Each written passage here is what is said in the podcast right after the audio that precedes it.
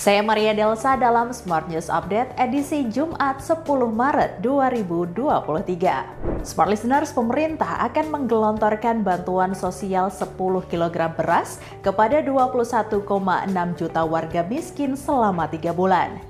Menko Perekonomian Erlangga Hartarto mengatakan, bantuan akan disalurkan selama periode Hari Besar Keagamaan dan Nasional yang terjadi pada Maret, April, dan Mei 2023. Ia mengatakan bantuan diberikan untuk menjaga kestabilan harga bahan pokok sebagai dampak persiapan puasa dan lebaran. Berita selanjutnya, Presiden Joko Widodo melarang tenaga kerja asing yang berada di ibu kota negara Nusantara membeli rumah yang disubsidi oleh pemerintah pemerintah. Kebijakan ini tertuang dalam Peraturan Pemerintah Nomor 12 Tahun 2023 tentang pemberian perizinan berusaha, kemudahan berusaha dan fasilitas penanaman modal bagi pelaku usaha di ibu kota Nusantara. Jokowi menetapkan hal tersebut dalam rangka pengaturan perumahan dan kawasan permukiman yang ditujukan kepada warga lokal melalui program subsidi.